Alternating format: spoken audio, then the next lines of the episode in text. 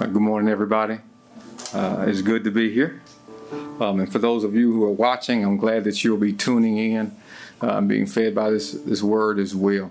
Uh, let's go ahead and pray. Uh, God, we just thank you for another opportunity um, to gather, um, to worship your name. And we ask that you would just uh, be pleased today with how we worship you through now the preached word. Um, and everyone who's watching, I ask that you would transform their lives, Lord God.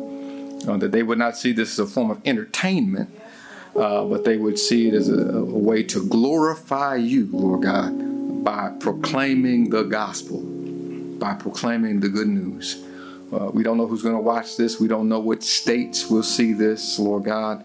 Uh, but we ask that it would be transformative, Lord God, that you would be glorified, Lord God. And as the old preachers would say, that the devil will be horrified.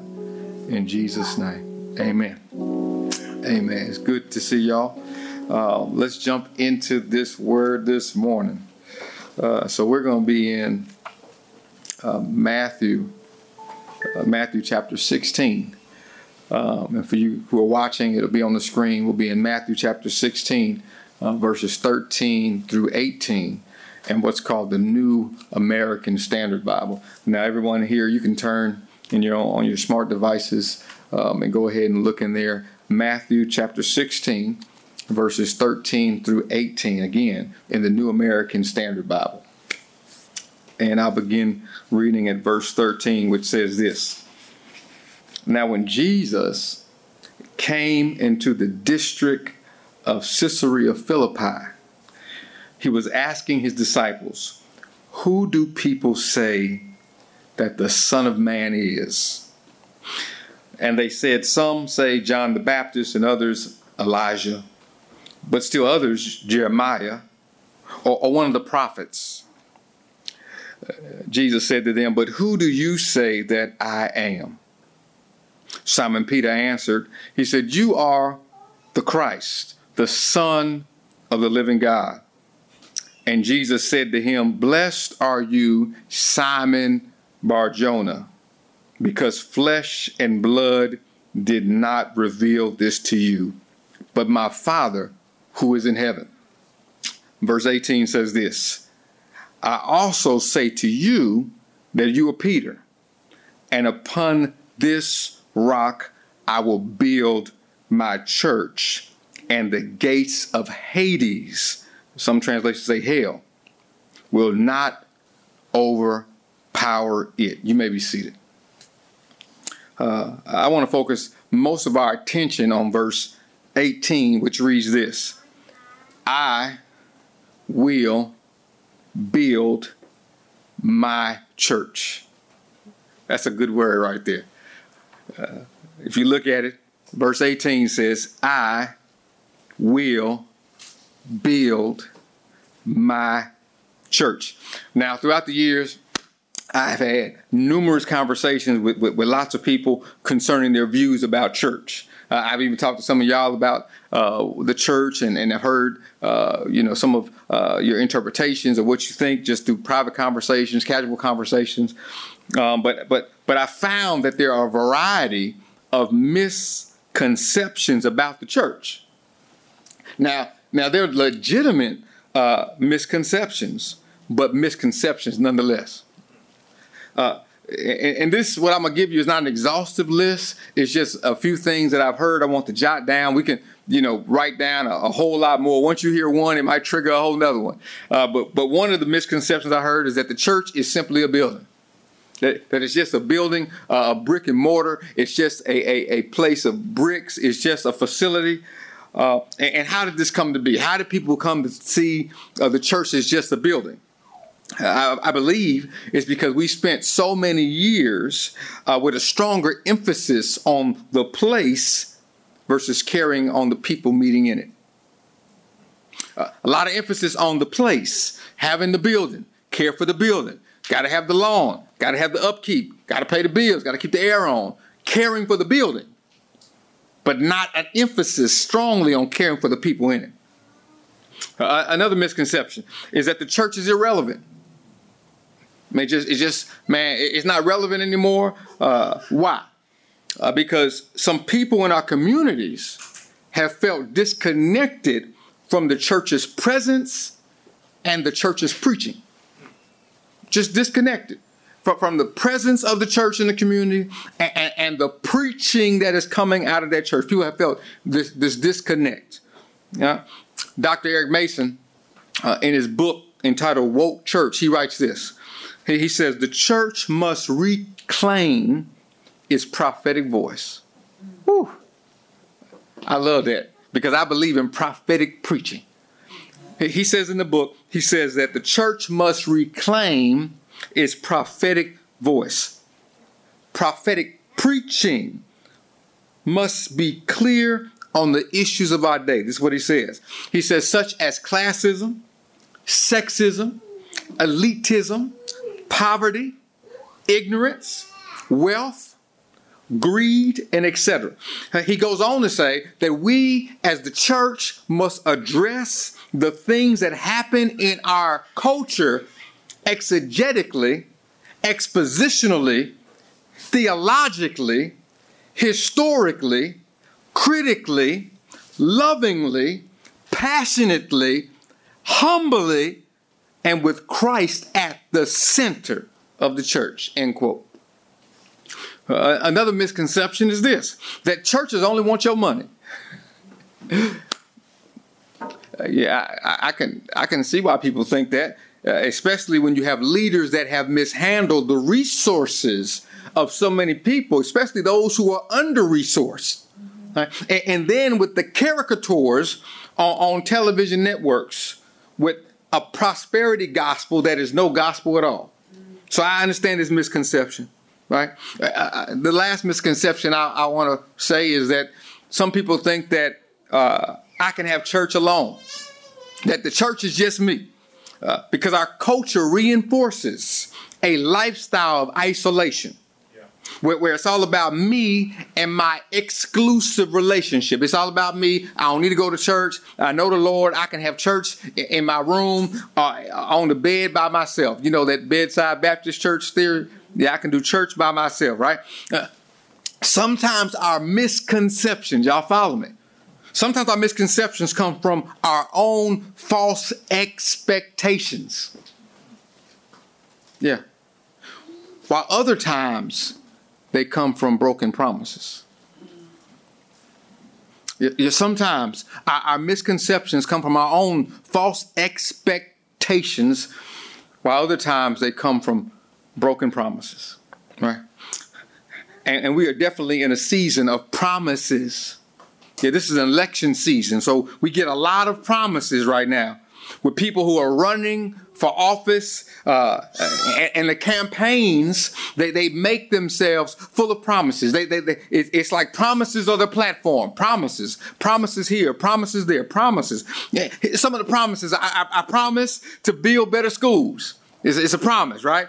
Uh, a promise to build fair economic infrastructures, promises to build uh, recreational parks uh, for kids, promises uh, that, that, that, that I'm uh, going to do this. I'm going to do that for your for your for your community, for your neighborhood. All these promises, right? And, and like I think my daughter would say this: "I'm over it." Period. just, just period. I, I I am over it Period. Just, just, I, am I'm, I'm done with the promises, right? Because I don't know about y'all, but I'm sick and tired of promises, right? I don't put all my hope into people anyway. Mm-hmm. Amen. And in our text, we find Jesus making a promise, and it's a promise that he kept. He kept this promise. And the promise is in verse 18, where he says this He says, I will. That's a promise.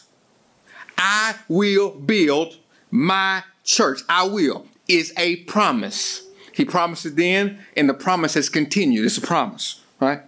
And the disciples, get this, the disciples, just like us, needed that promise.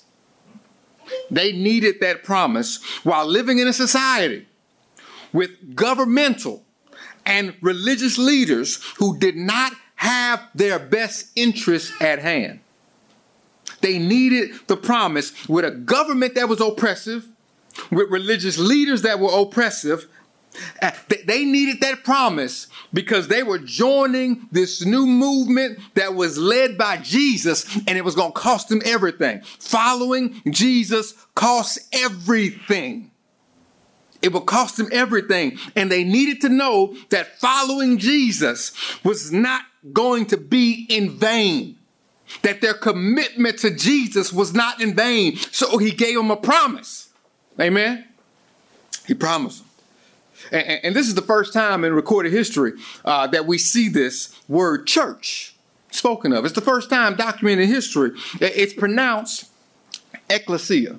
It's a little cute Greek word. Uh, it, it, it's, it's two compound phrases out of and to call. Uh, better said, to call out of and gather. It's the ecclesia. We are the ecclesias. We are we are the called out ones who are gathering together, right? But here's my question What is the church? What is the, the called out ones built upon?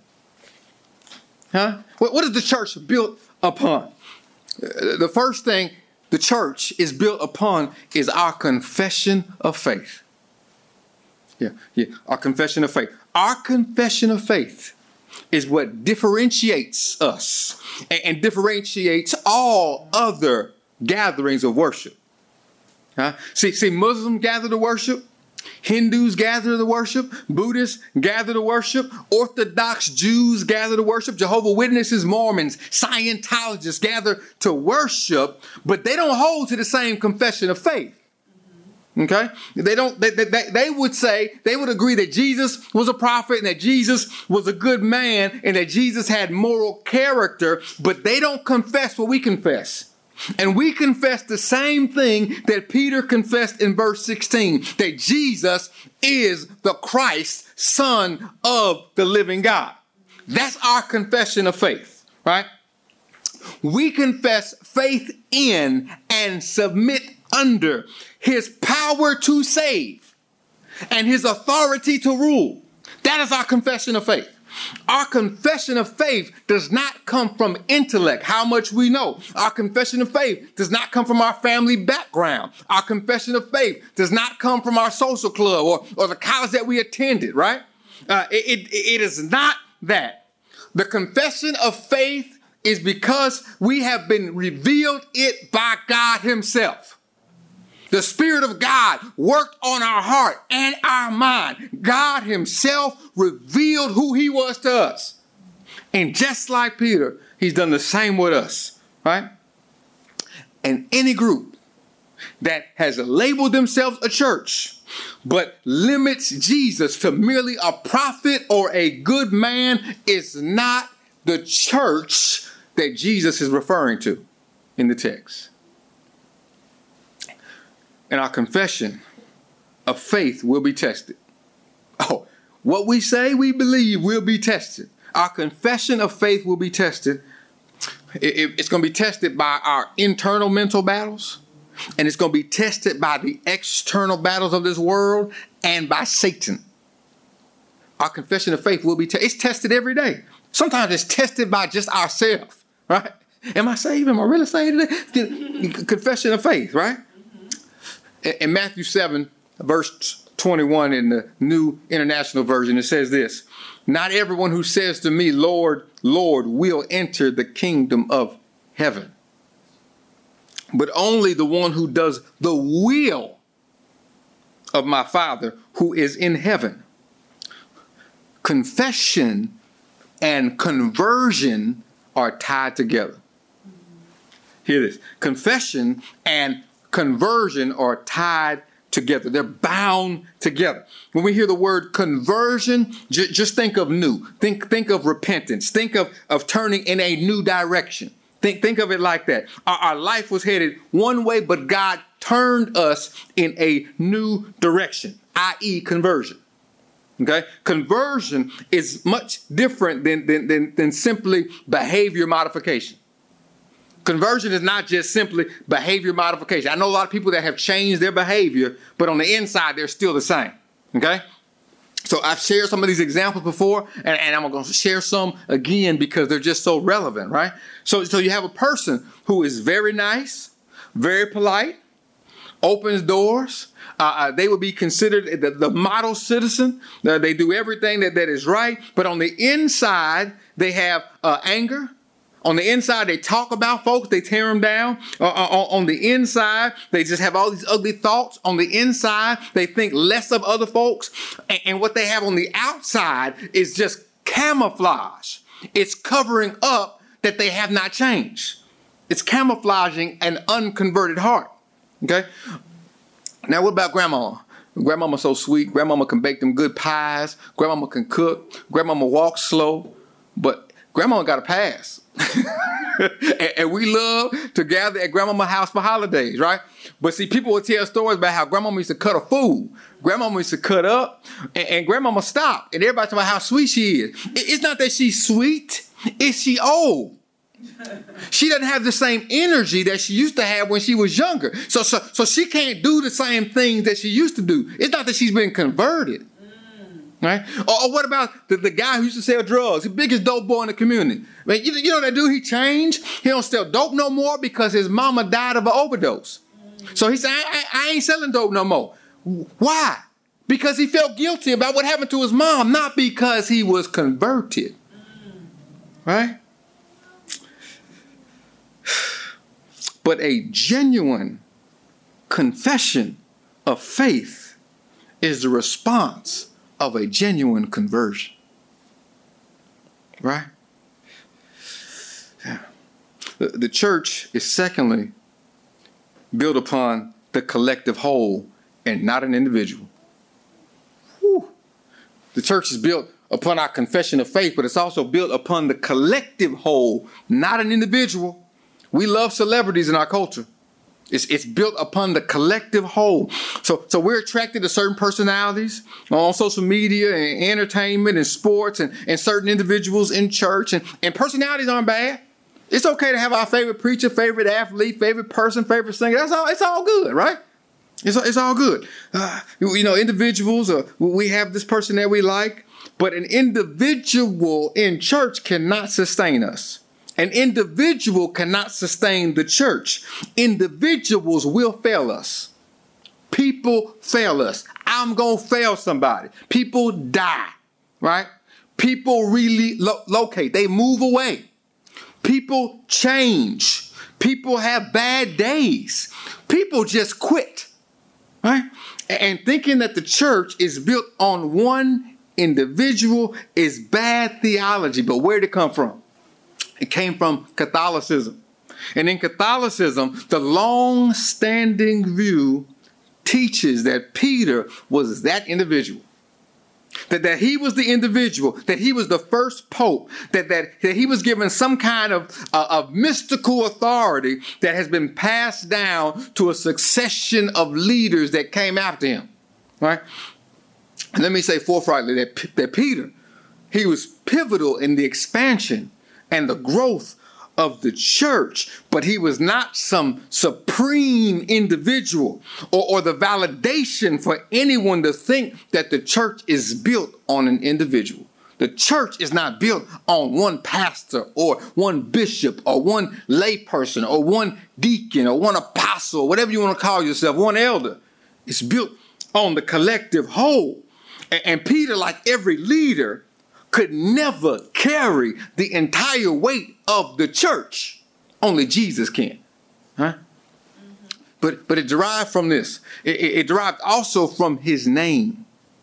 See, Peter's name would be translated this uh, Petros with an O, uh, meaning small rock or small pebble. Petros, rock, small rock.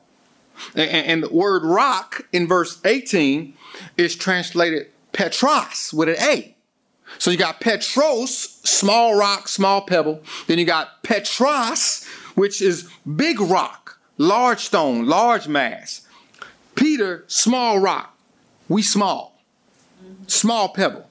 Together, large mass, large rock. Y'all see where I'm going, right? Huh? So upon this massive rock, I will build my church, not on the individual pebble or stone. Amen. And, and interesting enough, where Jesus is in this region, it's called Caesarea Philippi. Right? So it, it, it, it's named from Caesar Augustus and from Herod Philip. So Caesarea Philippi, they used to have these wild festivals. Now, now it, it was wilder than Mardi Gras. So just think of anything you could think of was happening in Caesarea Philippi. All kinds of immorality was happening in Caesarea Philippi, right? And, and, they were doing these things as worship to the Greek god called Pan. Half man, half goat just all kinds of freaky stuff. Just anything freaky you could think of was done, and it was done on full display on a large rock platform that looked like a stage. So Jesus is saying, Upon this rock I will build my church. Rock, large, massive stone. Rock, large, massive stone. Come on now. Rock, our confession of faith, right? Play on words.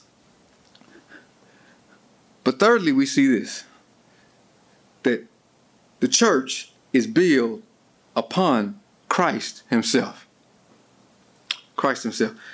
Ephesians 2, verse 20 and 21 says this Together we are His house. Not separated, but together. Built on the foundation of the apostles and the prophets.